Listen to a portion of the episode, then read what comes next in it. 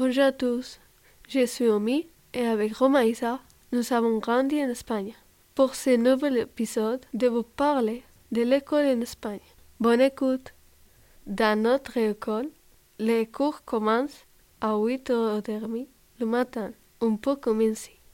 Mais ils se terminent à 14h30. Il n'y a pas de cantine. Tu dois porter ton repas de chez toi et tu manges dehors.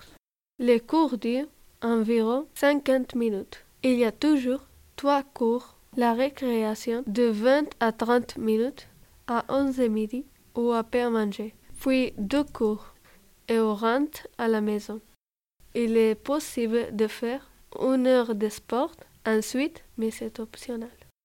Les évaluations sont toujours notées sur 10. C'est pas comme ici, ou parfois sur 5, sur 10 ou sur 20.